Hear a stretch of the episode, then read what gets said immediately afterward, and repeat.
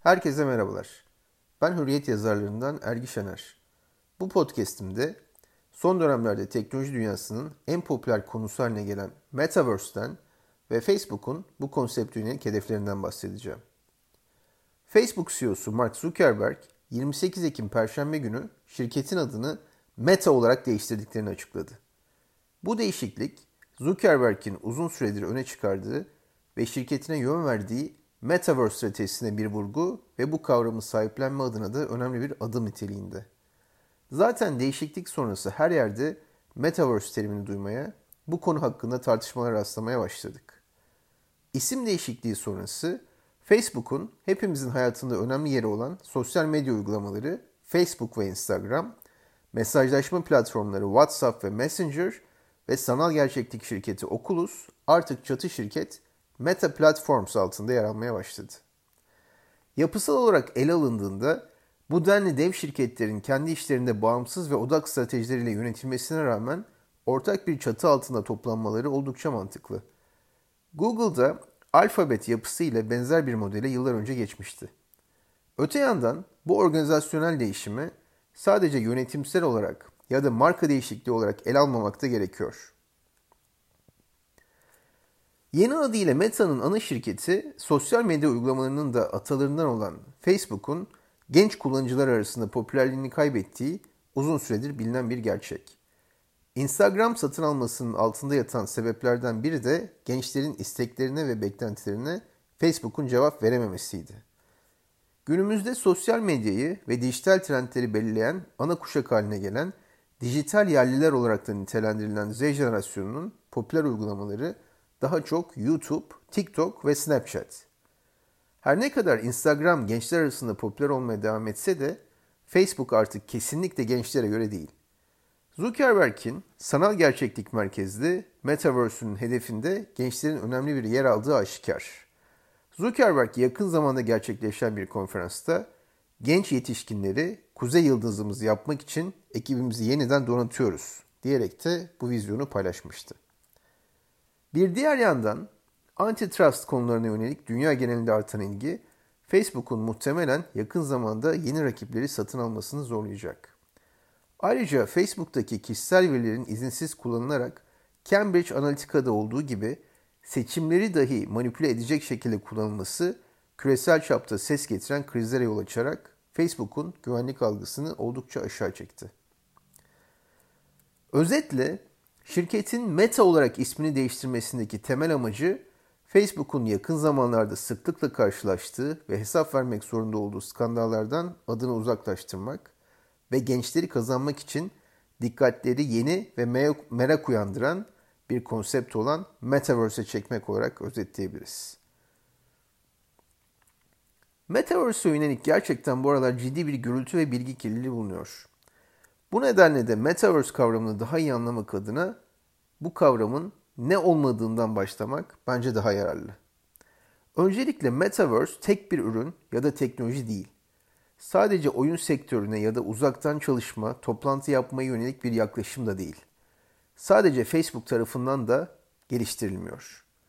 Metaverse'ün nihai amacı fiziksel dünyadaki yaşamımızın dijital bir kopyasını oluşturabilmek.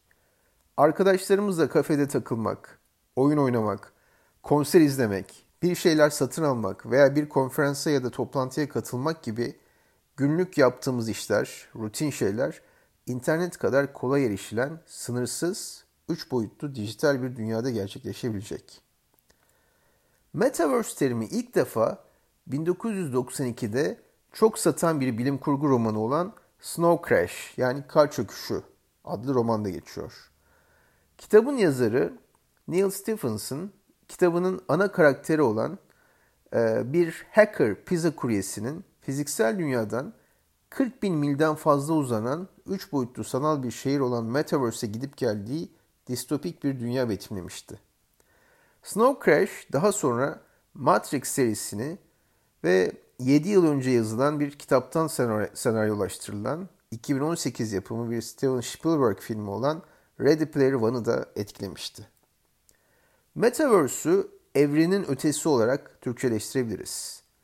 Ekranlar üzerinden iletişim kurduğumuz ve paylaşımlar gerçekleştirdiğimiz metin, görsel ya da video bazlı iki boyutlu dünyaya kıyasla Metaverse ile dokunsal his dahil pek çok farklı duyu destekleyecek 3 boyut destekli dijital bir dünya kurgulanıyor. Tabii ki böylesine bir vizyonu oluşturabilmek için belirli standartların oluşturulması da gerekiyor. Yani NFT, değiştirilmesi mümkün olmayan dijital varlık demek biliyorsunuz. E, NFT ile bir şirketten satın aldığınız bir sanal sanat eserini farklı bir şirket tarafından geliştirilen dijital bir oyun içerisindeki duvarda gösterebileceksiniz. Ya da Zoom veya Microsoft Teams için 3 boyutlu avatarınızı oluşturup bunu sanal toplantılarda da kullanabileceksiniz. İşten sonra arkadaşlarınızla sanal bir konsere katılıp avatarınız ile arkadaşlarınız ile dans edebileceksiniz. Konser bittiğinde hayranı olduğunuz grubun tişörtlerine sanal bir tezgahta göz atıp beğendiğiniz bir tanesini kripto para biriminizle ödeyerek ertesi günkü sanal toplantıda giyebileceksiniz. O toplantıda tişörtünüzü beğenen bir arkadaşınıza bu tişörtü ödün olarak da e, verebileceksiniz. 11 Ekim'de e, yine Hürriyet'te yayınladığım, daha sonra da yine podcast'te e, sizlerle buluşturduğum yapay zekada öne çıkan trendleri analiz ettiğim e, makalemde de Metaverse'e değinmiştim. Yakın zamanda içinde yaşadığımız fiziksel dünyaya paralel dijital dünyalar olan Metaverse kavramına giderek daha fazla aşina olacağız. Bu Metaverse'lerin içinde çalışmak, oynamak ve sosyalleşmek de dahi olmak üzere gerçek dünyada yapmaya alıştığımız birçok işlevi yerine getireceğiz. Metaverse, kullanıcıların birlikte çalışıp sosyalleşebileceği, oyun oynayabileceği dijital ortama verilen genel bir isim olmakla birlikte genellikle kullanıcıların kendileri tarafından oluşturulan sürükleyici deneyimler sağlamaya vurgu yapıyor.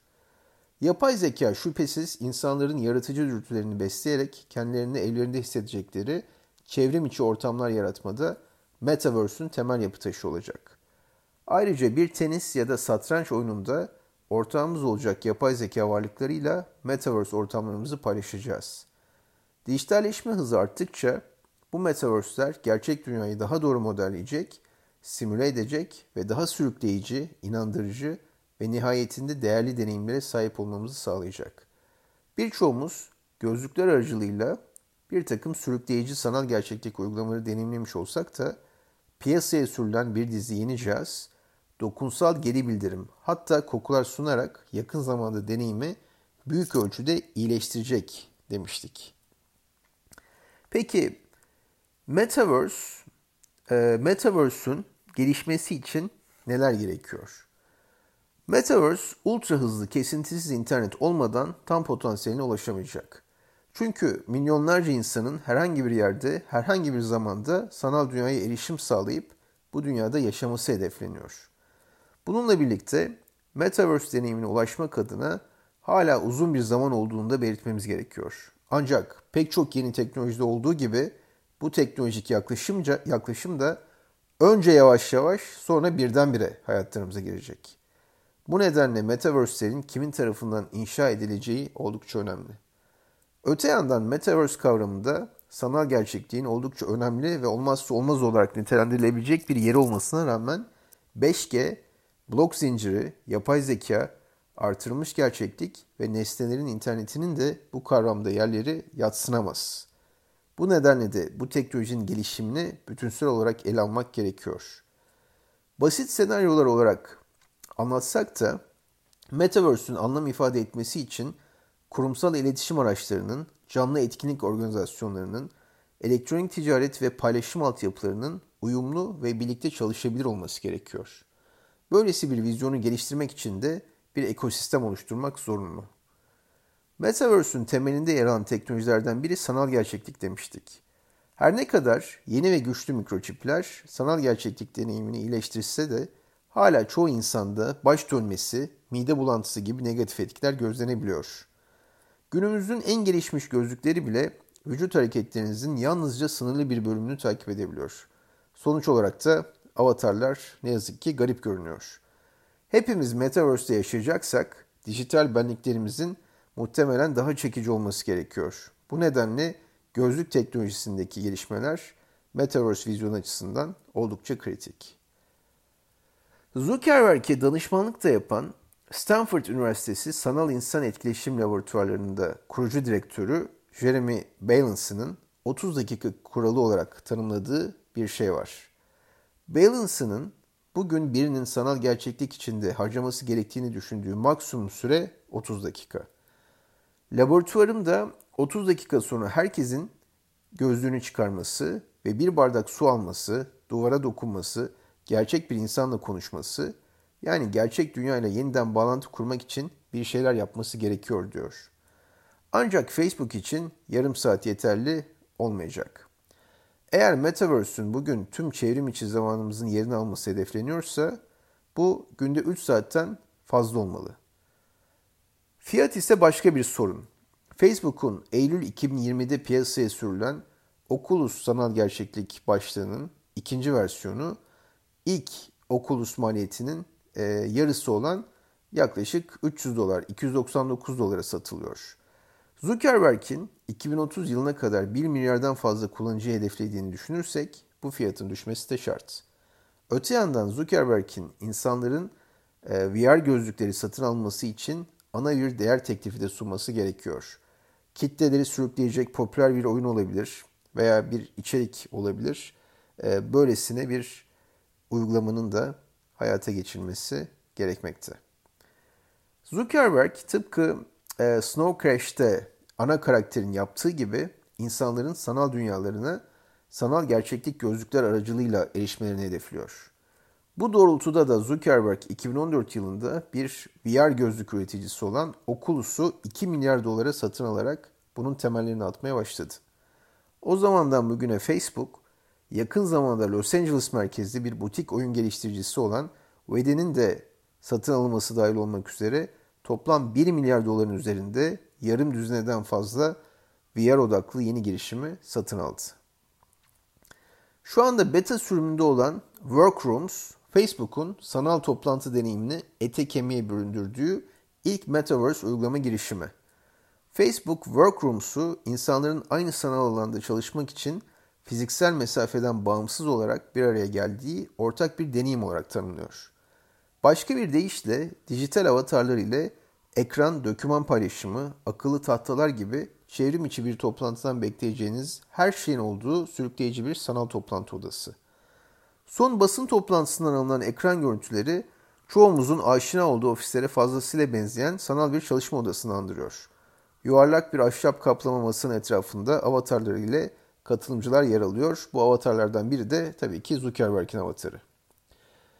Zuckerberg, Metaverse'ü içinde bulunduğumuz somutlaştırılmış bir internet olarak tanımlıyor. Zuckerberg'e göre mesafeyi ve coğrafi problemleri ortadan kaldırarak insanlara aynı fırsat eşitliğini sağlayacak bir platform Metaverse. Son dönemlerde Facebook'un Silikon Vadisi'ndeki merkezi Menlo Park'ta çalışan arkadaşlarım ile gerçekleştirdiğim sohbetlerde e, Zuckerberg'in Metaverse kavramını sahiplenmeye yönelik kararlı olduğu dile getirilmişti. Metaverse bu kadar popüler hale gelmişken şunları da kendimize sorarak bu yeni sanal dünyanın doğru kurgulanmasını sağlamamız gerekiyor. Metaverse ile birkaç küresel dev internet platformunun ve teknoloji şirketinin geliştirdiği platform ve algoritmalardan nasıl etkileneceğiz? Bu platform ve algoritmalar onlardan kurtulamayacağımız biçimde mi programlanacak? Makinelerin ve algoritmaların sahipleri, reklamcılar ve diğer veri madencileri bunları kişisel verilerimizi azami seviyede sömürmek için mi tasarlayacaklar? Bu kuşkuların yanında iyimser olarak yaklaşırsak Metaverse'de içinde bulunduğumuz dünyanın çirkinliklerinden, kötülüklerinden uzak yepyeni bir dünya oluşturmak da mümkün. Metaverse'ün gelişimini efsane buz hokeyi oyuncusu Wayne Gretzky'nin meşhur deyişi gibi önemli olan topun gideceği yere doğru kaymak, topun olduğu yere değil bakış açısıyla yorumlamamız ve şimdiden yeni bir dünya olan Metaverse'ü doğru analiz etmemiz ve farkındalık kazanmamız gerekiyor. Bir sonraki podcast'te görüşmek üzere.